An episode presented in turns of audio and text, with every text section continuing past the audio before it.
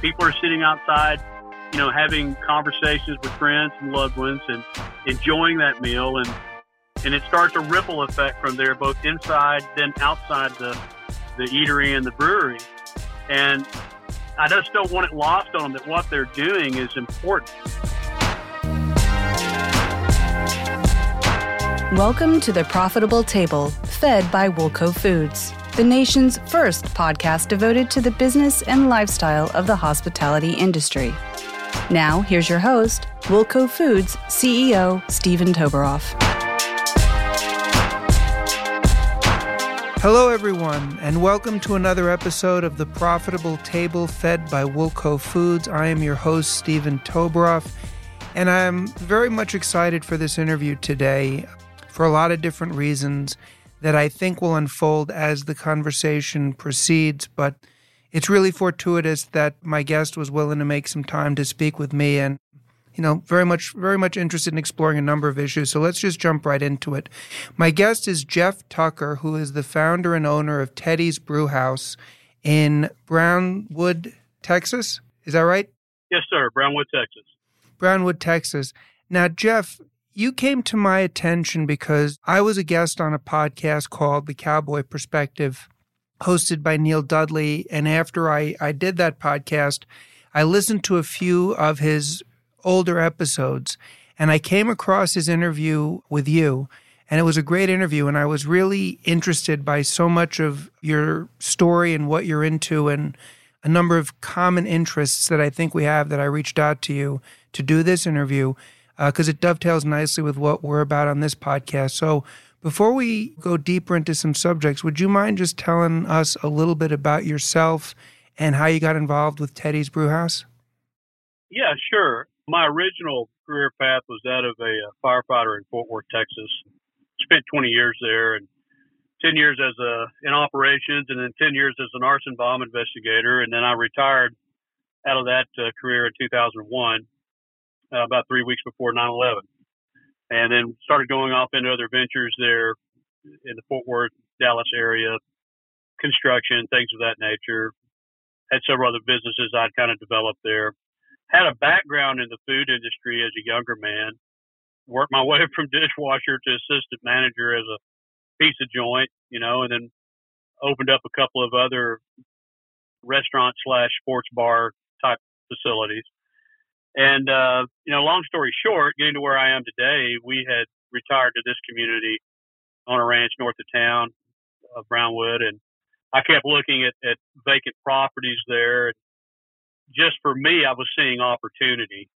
And so we bought a historic building in downtown Brownwood. It's 140 years old.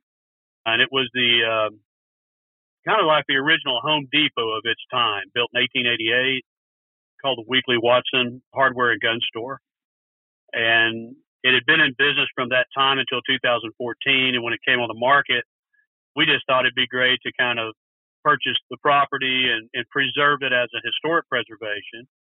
And so we took the building and turned it into a, its own National Park Services marker as a historic site and also under the Texas Historic Commission. And we turned it into a brew house and eatery. That's so cool. And um, I was on your website today, which is teddysbrewhaus.com, and the images look incredible. So much of your story I can relate to because our customers are here in New York City and Jersey City and the areas around that and the state of New Jersey. But in New York City, so many buildings are landmarked. And on the one hand, it presents an enormous opportunity. On the other hand, it presents an enormous challenge. Just for reference for our audience that's out here in New York, was the community or the or the entities responsible for designating landmarks and preserving them supportive of your endeavor, or did you find that it was perhaps a, a larger challenge than you might have anticipated? I think that's kind of the, you know, the constant I would always hear is don't ever do a historic renovation it's an absolute pain to deal with. And for us, it was a grand experience. One of my degrees in college was history, so I'm very passionate about that. And so we saw it as an opportunity to try to give back to the town from a standpoint of, of preserving a historic site. I mean, this this particular locale, the Weakley Watson building, is known as the oldest gun store in Texas. It dates back to 1876. And then they moved across the street to this particular site in 1904. But even in 1888, when this place was constructed, it was one of two hardware stores in the area, and it was the gateway to the West. People stopped by there on their way to California. So it was certainly worth preserving. And as far as the entities themselves, National Park Services, Secretary of State Interior, and the Texas Historic Commission had very specific rules and I think if you can read, you know, you shouldn't run into any problems really kind of dealing with these types of sites. I was a self appointed general contractor for this development. And we probably only ran into one conversation that I would consider somewhat tedious with Texas Historic Commission, and it was just on a particular finish of a particular wall in a particular room. But other than that, it was a pretty grand experience. As long as you can follow the suggestions made by the historic renovation, they all seem to make sense. You know, there's certain things that have to be upgraded. There's certain things that have historic relief, meaning that they would still qualify for a 2015 building code, but under the old guise of original intent of usage of the building. But every building, I think, is going to obviously create its own problems too. So no, that's you know, this true. was my first historic renovation. Yeah, hmm. we just recently purchased a hotel across the street that was uh, completed in 1930, called the Brownwood Hotel, and I'm sure it's going to present us with some very specific conundrums as we, you know, dive into that historic preservation. But yeah, I mean, we had a good experience, and I think if you take the right approach, you certainly want to make sure that you're going to follow the requirement but just because you follow the requirement doesn't mean that there aren't conversations that can be had with these entities who preserve such buildings and get some wiggle room when you need it. We certainly did. That's really quite fascinating and helpful because a number of our customers, as I say, the majority are actually in New York City. And we have a lot of listeners that are entrepreneurs or people who aspire to open up their own hospitality business one day, restaurant, bar, what have you. And I think it's really interesting to hear your experience because I think the challenges that some of those in New York City face when dealing with historical landmarks is more of the local communities. But I think it's uh-huh. also quite inspiring and encouraging that uh, people shouldn't be dissuaded from it. And if you have the right approach, it can be terrific. I want to get into your background in history very much because history is one of my passions as well. But I want to stay on the restaurant itself for a bit and my, my follow up on that is one of the things that was very interesting, both in the interview that you had on the cowboy perspective, but even looking at your website and doing some research, is you have a phenomenal menu, very interesting menu, but also a real emphasis. I think it would be fair to say, at least that's the impression I get, on the craft brewery that you have there. Sure. Because this is this is also something that comes up a lot for people that want to have a craft brewery but have a restaurant. How do you balance the emphasis within your business. You know, obviously you're doing your own brew. I see that a lot of the the bottles are your brand, your bottles. How do you balance that with selecting the type of beer you want to offer, dealing with that craft brewery nature of it, while at the same time having the food that's going to not only pair well with it, but perhaps be a cause for people to come to your business as well? How do you balance those two priorities? Yeah, it's a fair question. And we take, I think, a unique approach in the world of so called craft beer when you try to define what that means, certainly region and locale and and expertise will help define what somebody thinks a craft brewery is, uh, both in size or you know content of the physical brews themselves. Wes and I, I'll be very frank with you, I am not the brewmaster, nor does anybody want me to be.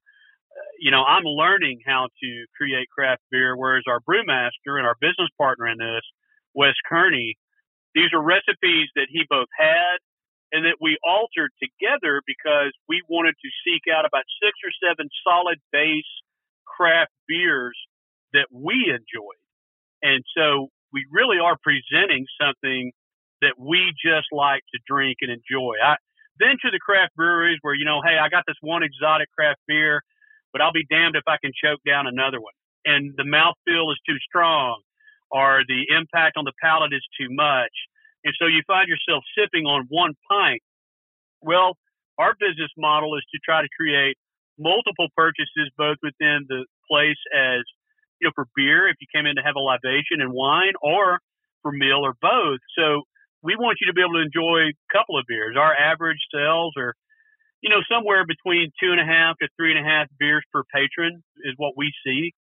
And a lot of that has to do with the fact that if they come in to get a good German Kolsch, they're going to enjoy it and they're going to order another one. And if they're having a meal that's got some, maybe some high spice or sodium content, they're going to wash it down with, with an additional beer. So they kind of marry together really well. But we really just wanted to take the approach of making six or seven solid base beers that people would just enjoy. And then we're also in an area that we've had to teach a small town of 20,000 how to develop a palate and not be afraid of craft beer. That's another thing that we run into constantly is a lack of information that just because it says craft microbrewery doesn't mean that you're not going to get something you enjoy. In this area of, of Texas, which is right smack dab in the middle of Texas, centrally located, we're surrounded by a lot of ranches. Uh, our closest large cosmopolitan area would be Abilene, which is about an hour drive away. Dallas Fort Worth, about two and a half hours. Austin, about two and a half hours which are some of our larger complexes. But we have people driving in strictly to try a new brewery that's on, you know, the whiskey, beer, and wine trail in Texas, and which we happen to be on too, uh, strategically.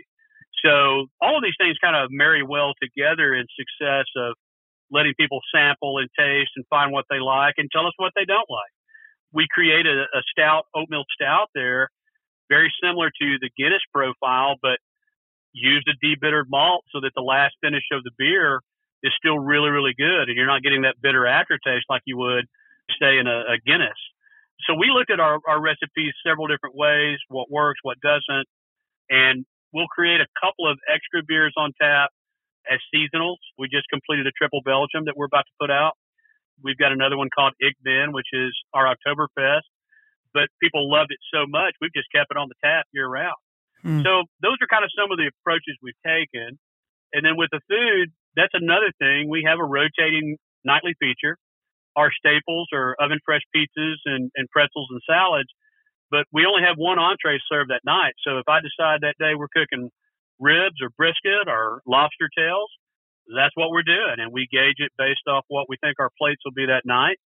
And we make one main feature. And that's been another thing that's been unique to Teddy's from a standpoint of this area. They're not really quite used to that. Most people are used to seeing 10 to 15 to 30 things on a on a menu item, and we didn't want to take that approach for for a variety of reasons. That's such a valuable answer. That is so full of information for people that are are just getting started and even established professionals. I mean, from the beginning, I was listening very closely. You're talking about delegation. You find the right person yep. for the right job you don't have to micromanage. That's the success of the of the of the owner. In this case, he's your partner. But the other thing that you're talking about, which is so important, and I know exactly what you're talking about. Like I remember many many years ago, I went to this place called the Vermont Pub and Brew in Burlington, and the beer was phenomenal, and it had a great reputation. And I'm sure there's a lot of people in there that were super knowledgeable about craft beer, which I was not. I just found it to be incredibly delicious, refreshing, and we're going back 20 years. I think a lot of mm. times when people take on, whether it's a certain type of brewery or a certain type of cuisine, they sometimes think they need to overcomplicate things or really demonstrate right. their bona fides as exotic. And in reality, you want to be first and foremost focused on the customers and that they have a great experience. And then those aspects of uniqueness or traditional brewery or, or whatever it is have to ultimately conclude in a positive customer experience that generates revenue, repeat customers, and referrals. Absolutely. Sometimes people Absolutely. lose sight of that. No doubt. And, and it, it's a keep it simple, stupid approach from our perspective. And it truly is less is more. And we deliver, you know, on a given night for a space our size and in the area that we're in. We recently had a night where I think we delivered over 175 plates in about a two and a half hour span, which is our busiest peak time. That's less than a plate a minute. and, and it, we did it well or did it to the best of our ability. I mean, that night I'll probably give us an A minus and just because not everyone is completely happy, I don't think no matter how good you do, but we do try to focus on the fact that we get it out right. We can get it out quickly. It's done well. We pick our proteins to be specific in that we can prep and plate rather quickly we do a prime rib night. You know, we've already cooked all the prime ribs. We know about how many we're going to get per loin, and and then we just start cutting away and going as the night progresses. And you know, and the other thing too is when we run out, well, we run out. You should have got there earlier. So we try real hard to cover all of our our bases, but you know, doing the way we do it, it's got pros and it's got some cons as well. But it works for our model I think really, really well. You know, it's interesting because I, I actually have found throughout my years of doing this that it's a it's not always uh, look obviously it's not good for the customer because they're disappointed. It's not necessarily good necessarily good from a business standpoint when you run out because you, you could be leaving revenue on the table. But i've found that it's actually a sign of a restaurant that's really committed to quality and excellence and that ties into longevity.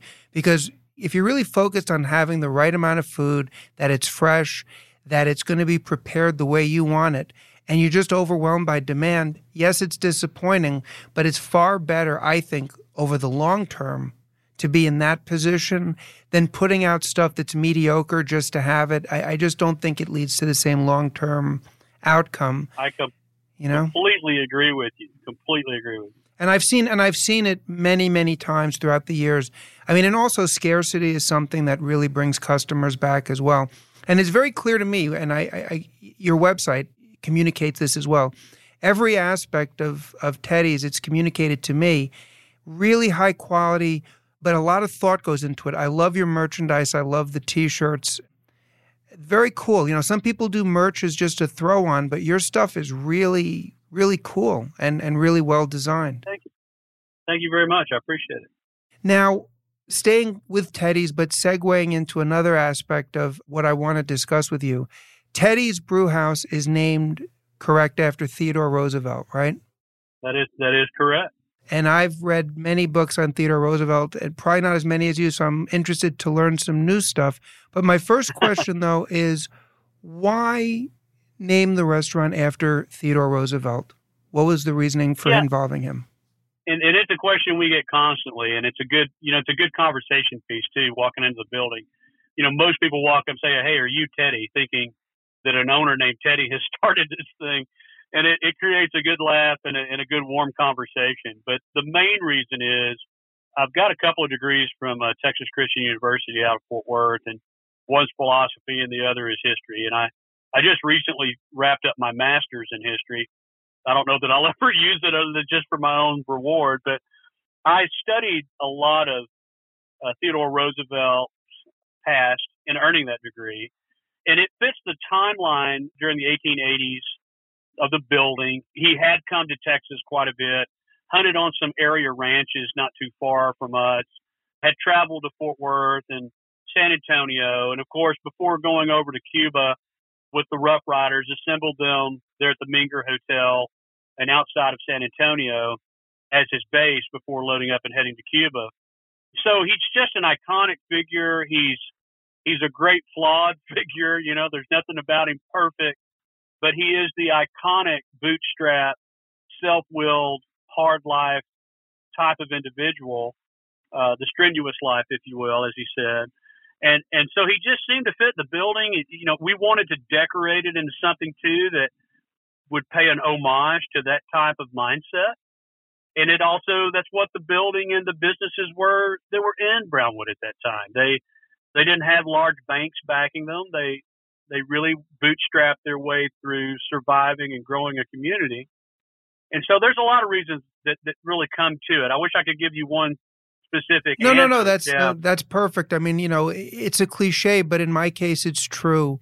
When I read the book "The Rise of Theodore Roosevelt" by Edmund Morris, and it was probably when I was 32 years old.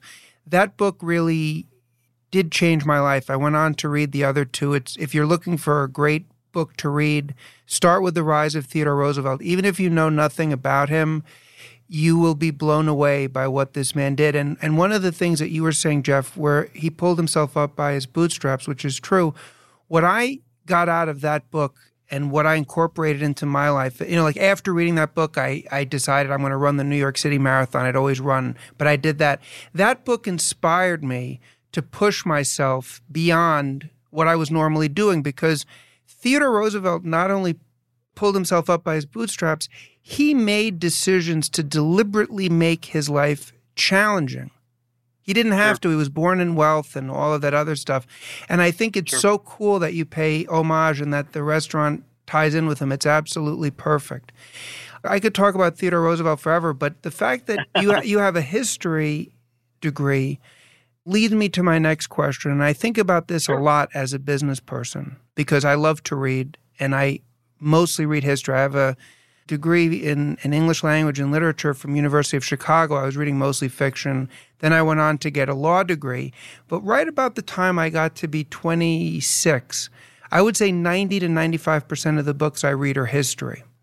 And what mm-hmm. I have found, and I'd love to know your thoughts on this, what I have found is that reading history, whether it's biography or military history or strategic aspects of history, has been so, so valuable to me as a business person.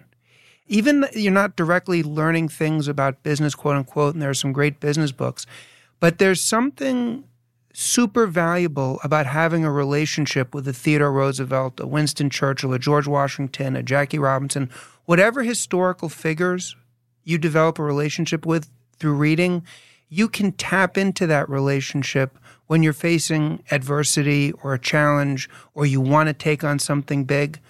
Would you agree with that? Or what are your thoughts in terms of how your studies of history have benefited you as a business person? I think the easiest way to answer that is you are what you eat. And so you are what you read as well. To me, being able to dive into scholarship and academia, whether it's the Meditations by Marcus Aurelius or Teddy Roosevelt writing about the Navy and the redevelopment of the Navy after 1812, you certainly can tap into that, and especially if you're open to really understanding the author the older I get, the more not only do I read history, but I want to find out who wrote that history and their background as well, because you want to see what they're bringing into that interpretation. What I like about characters like Roosevelt, or Roosevelt rather, Teddy, when you read what he wrote, you certainly tap more into the man or what he wanted to be perceived as, as, as a figure. And I think he knew he certainly was a man of his times and that he was doing things that were unprecedented. I don't think there's any doubt about that. And so it certainly has given me an indirect reward to be unencumbered and unafraid to take steps forward. Even in this model of this venture that we're doing, most of the people in the town didn't really quite, it wasn't that they weren't supportive of it, they didn't understand it. And they never had had a brewery in this area, unless you go back to the mid 1800s where they had saloons, you know, and uh, and even then it was very limited. So it, it was really, you know, for me, I, I tend to become what I read in some respect, and certainly lean on it when making decisions. But it gives you different perspectives and different views of the world and different time and era perspectives as well. And it doesn't mean that they can't still be applicable, you know, in 2021 because they are. But no, I think you definitely become what you read. I, I wish I could remember right now. My synapses aren't firing well enough to remember that the author who said "you become what you read." I think is how the phrase went. I just can't remember the author.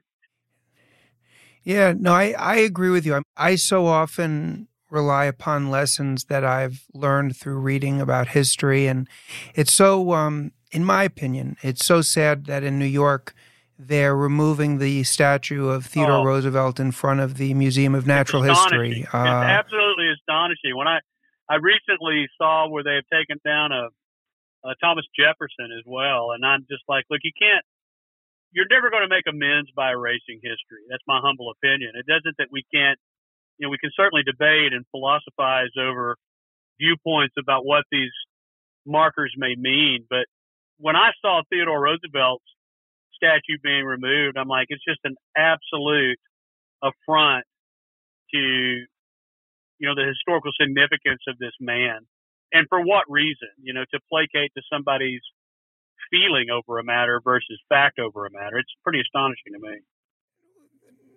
And the way that you put it, feeling over fact, because most people have no idea that Theodore Roosevelt, and again, there's much to criticize about the man as there is yeah. about any man and no one is perfect, and the purpose is to have a discussion. But I wonder how many of the people who are happy about this understand that Theodore Roosevelt was the first meaningful progressive in American political yeah. life. I wonder if they understand his square deal. I wonder if they understand the evolution that went on in his thinking towards the end of his life and how he wanted to change things. My guess is they don't. And if they did, they wouldn't do it. And that's another sort of warning sign that ignorance is not a good no. place to be. You should know what's going on before you do it. So I don't want to dwell on that. I will tell you that one of the, the, the, hidden gems in New York City to turn it into a positive, I assume it's still there, why wouldn't it be, is I had an opportunity to tour his boyhood home in Gramercy uh, Park. Anybody yeah. can do that. And it was great because it's the National Park Service that runs it. And I was literally the only person there at that time that day. I got a personal tour and I can't recommend that book highly enough, The Rise of Theodore Roosevelt. If you want something a little more adventurous, The River oh, yeah. of Doubt by Candice Millard. Great book. But as you say, Jeff, the man was so prolific himself as a writer that, you know, you can read his own journals about his journey down the uh, Amazon or his his time as a rough rider. And the, the man had such an incredibly vibrant and packed life, but much sure. to learn there and uh, and much to learn from sure. a lot of things. Now, you just completed the the master's degree. So I have to uh-huh. ask you, you must be really terrific, or I, I really respect that because you started this venture, as you told me, you're you're taking on the venture of the hotel, you're getting a master's. You must be really phenomenal at time management, or perhaps to even ask the question differently, your approach to life to me is really cool because a lot of people would limit themselves. I guess this is the Theodore Roosevelt, and you're doing all of these things. Some of them are quite disparate, and yet they must be incredibly enriching for your life. Well, it is. And my view of it is we have such a short time here. It's not necessarily about grandiose ideas of making impact so that others can lay praise at my feet. It's more of a, I just find things that I enjoy doing and seek them out. And and I'm passionate about specific things and want to see them to fruition.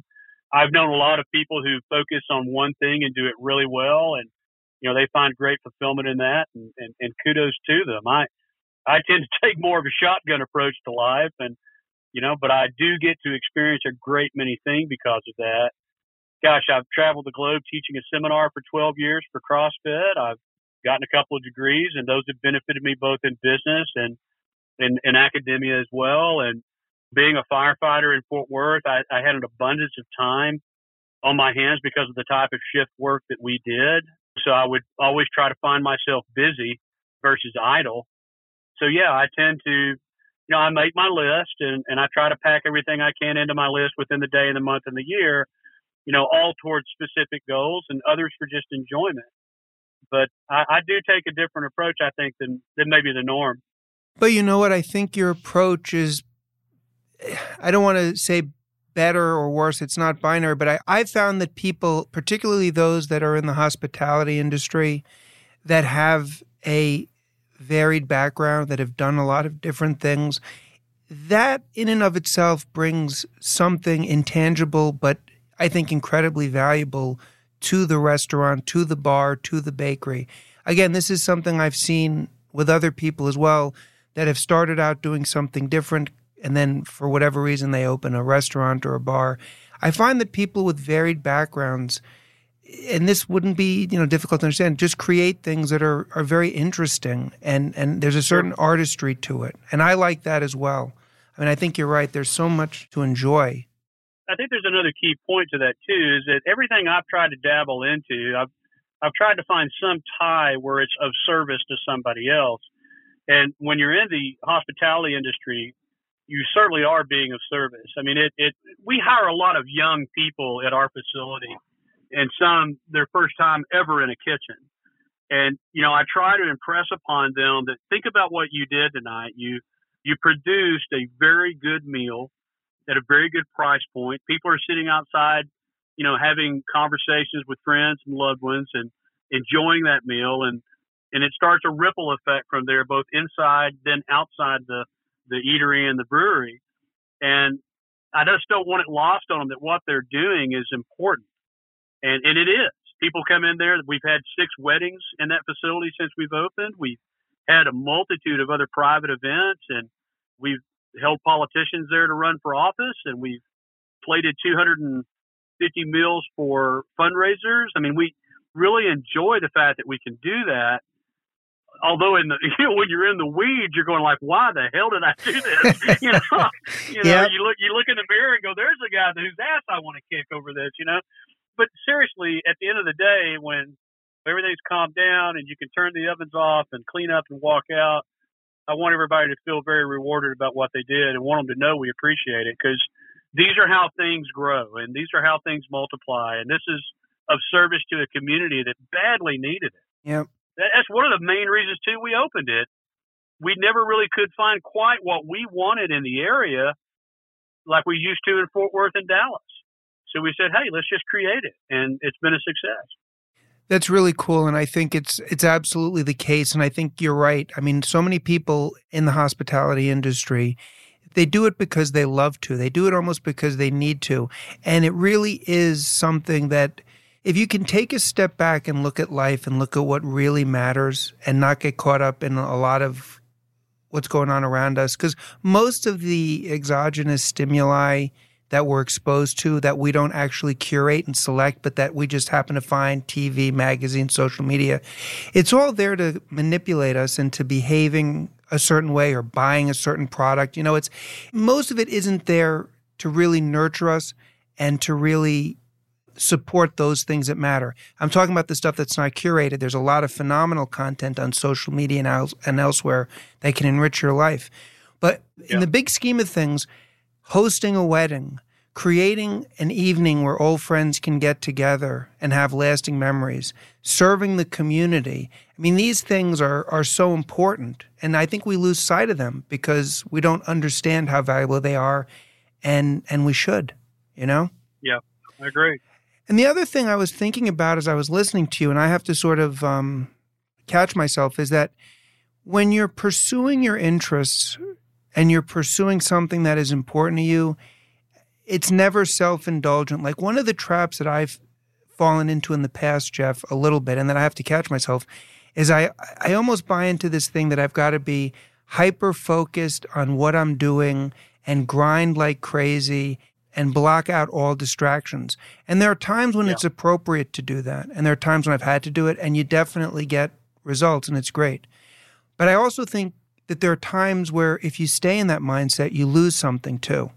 I agree. You know, if I was always in that mindset, I wouldn't have had the reference points, the knowledge that I needed either to, to deal with adversity or to really appreciate something joyous. You know what I mean? Oh, I completely agree. And I, I think that was one of my hardest things.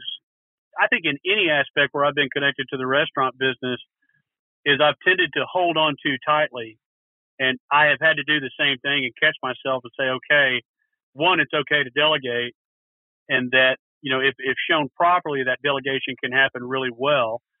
But I, I hear you. I think it's very human to get wrapped up uh, so tightly in something that that that hyper focus certainly creates issues for you. It has for me, and so being able to kind of step back and and do a bit more hovering around thirty thousand feet versus being right down there in the fray makes a huge difference, and it lets you get a different perspective too. And I, I just mentioned that because it's been difficult for me to, to step away. I just feel like at times, no, I've absolutely got to do this, and then that that robs another individual of having an experience and learning, you know, how to do it properly. Uh, my humble opinion. No, I agree with you. I'm a I'm a huge believer in delegating, and I'm also really very much a believer in, you know, if you're blessed to have great managers or great people on your team, one of the challenges that I try to to address successfully is I want to create an environment here at Woolco because what I've found is the great managers that I have, the great people here that work here are people that love taking personal responsibility for their work. They want the work that they're doing to be a reflection of them and their abilities. And so the challenge is to get people to be as creative as they can be in their eyes, not my eyes. And I know, you know, we're talking about work. People think, well, where's the creativity? There's always creativity when you're dealing with people. There's always creativity when there's problem solving. So I think delegation's a huge thing. I think cultivating that trust with people and giving them the space because ultimately I don't want to have a business where every single person is relying on me to tell them every single thing to do. I'm going to go nowhere but down in that environment, you know? Yeah. Yeah. But it's really cool. The story is so fascinating. Do you find a lot of people driving from Abilene or, or, or other metropolitan areas of Texas? Oh, oh, most definitely. Yeah, we've got several things kind of going on in that question there. It, one, we have a lot of people that travel from Austin, Dallas, Fort Worth, San Angelo, Abilene. Within a 150 mile radius, there's 10.9 million people. Within a 100 mile radius, we hit around 3.5 million. So that'll give you a distance of just what 50 more miles can bring, like Fort Worth or, or Austin, San Antonio. But we do get a lot of that because people do travel through a main artery here heading west, but also because there is some solid commerce here. And frankly, uh, post pandemic, there has been such a, a surge of relocation throughout not only Texas and its cities, but you know we we are getting people from New York, New Jersey, California, Arizona, who are transplanting to Texas for a variety of reasons, and so it's neat to have a thumb on the pulse of that change, and and we know it because we talk to our patrons. Where are you from? What are you doing here? Are you relocated permanently or temporarily? And you know, we get a lot of medical industry that comes through the area. And so being so remote in many respects, being central in Texas, you still have enough lifelines and tentacles reaching out to large areas that both come for both recreation and, and whether it be hunting or, or whether it be just getting back out to rural areas and experiencing that via state parks or, or state lakes, things of that nature. But we have seen a huge surge of people coming in who've relocated and now working remotely on a permanent basis, both right in Brownwood and on the you know, uh, the outskirts of Brownwood and other small towns with much smaller populace than than what Brownwood has. Hmm. You know, you've got a lot of oil industry here, obviously, uh, but we also have Kohler and 3M as, as a couple of major commerce pockets here, and and several other manufacturing components that exist in this uh, this little community. So it, it, it's interesting to to see and hear and feel it. And even the realtors who we've become very friendly with, you know, they've run out of inventory almost per company that exists here. And we have a lot of realtors here, so we we talk with them quite a bit, and I mean they're literally grasping for inventory right now. There's a lot of those pocket contracts that exist versus going to their file cabinet and trying to pull out something that would fit somebody's request. I bet for a purchase. You know, I was and I was going to talk to you about that off air because listening to what you're describing, I would love to have a a place in that type of setting. My parents were divorced when I was five, and my dad was from upstate New York. So I was very familiar. I mean, I'm a city kid. I grew up in New York City, but I spent a lot of time upstate New York.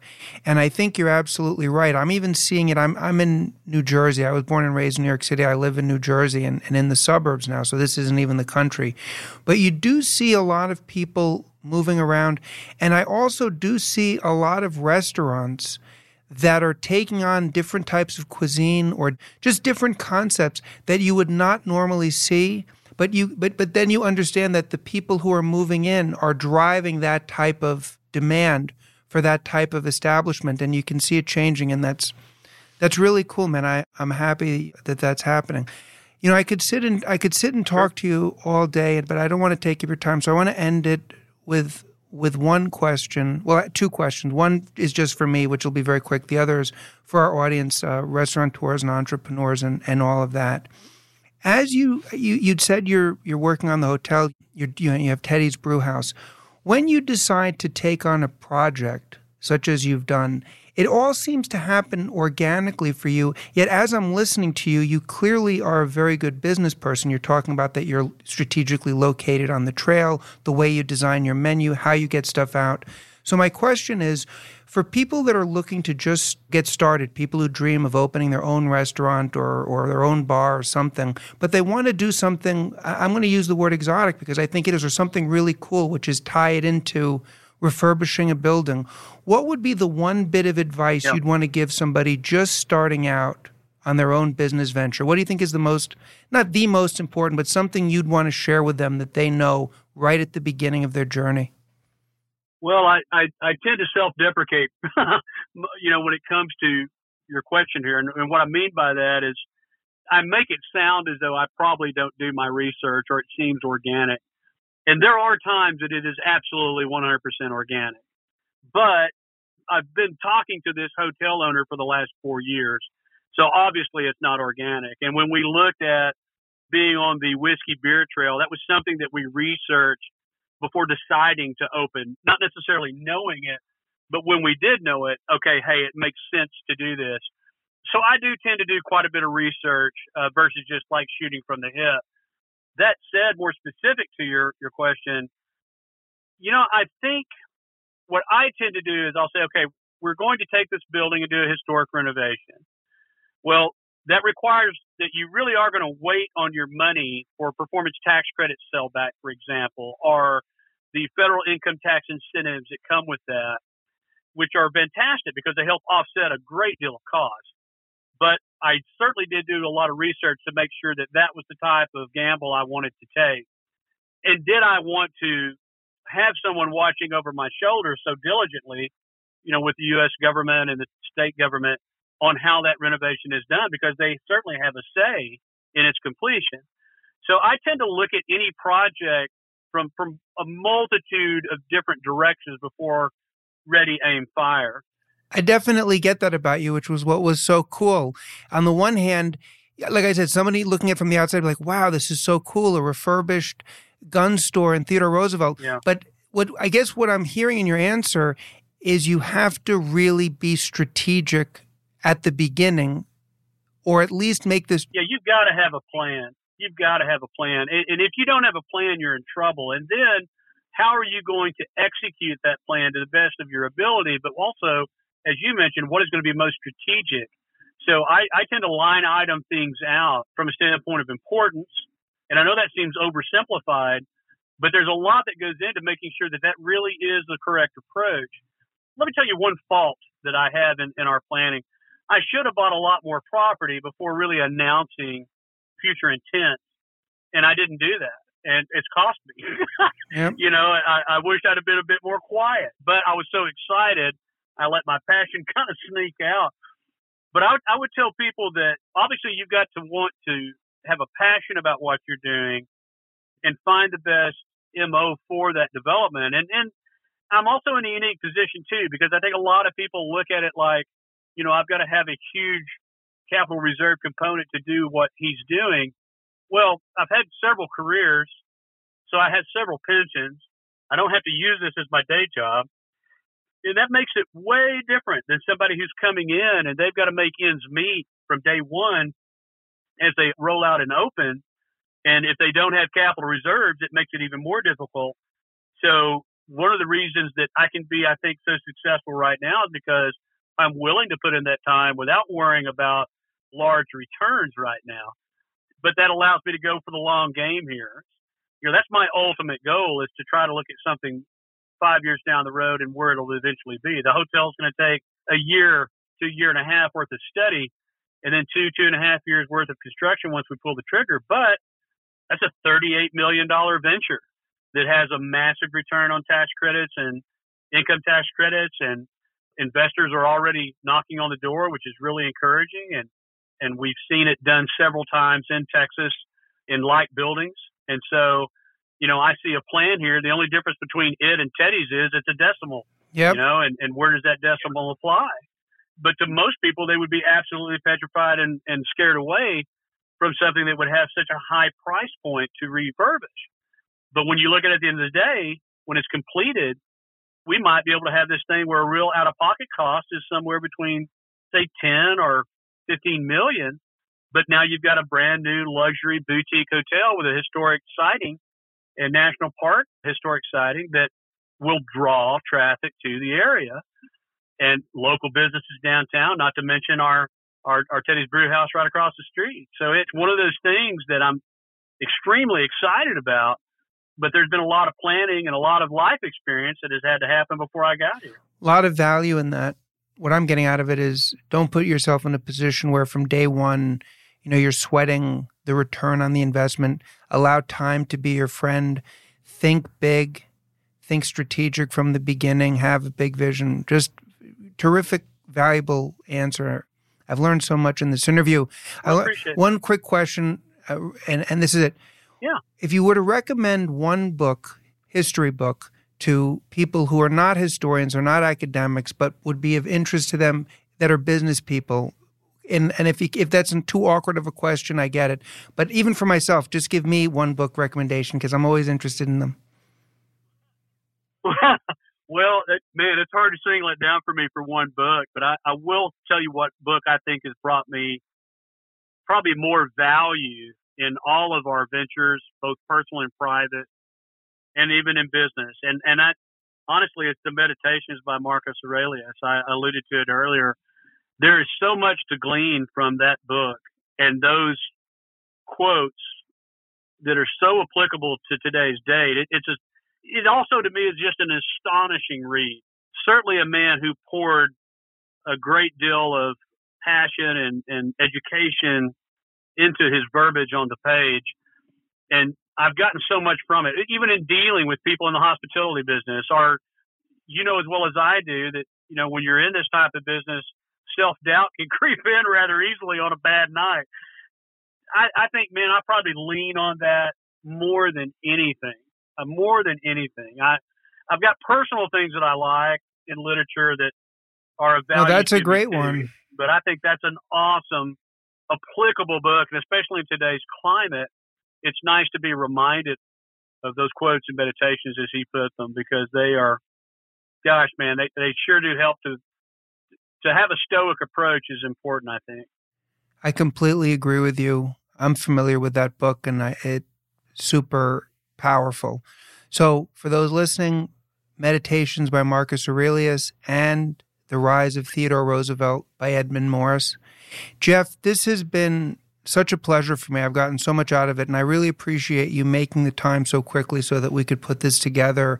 And I am very much looking forward to going to Teddy's and taking my family to Texas because I've always wanted, I've been to Texas before, but never the part where you are, and it looks so cool. And anyway, man, this was just really terrific. So for anybody that wants to follow Jeff, go to Instagram. You can go to Teddy's Brewhaus, and that is spelled T E D D Y S B R E W H A U S.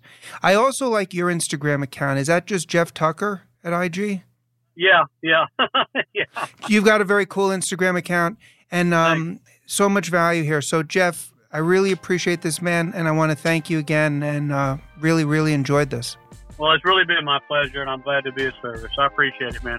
Thank you, Jeff. Have a great day. You too. Take care. Thank you for listening to The Profitable Table, fed by Woolco Foods. Please be sure to rate and review the show on Apple Podcasts or your favorite podcast app. And to learn more about Woolco Foods or Steven Toberoff, please visit us at woolcofoods.net.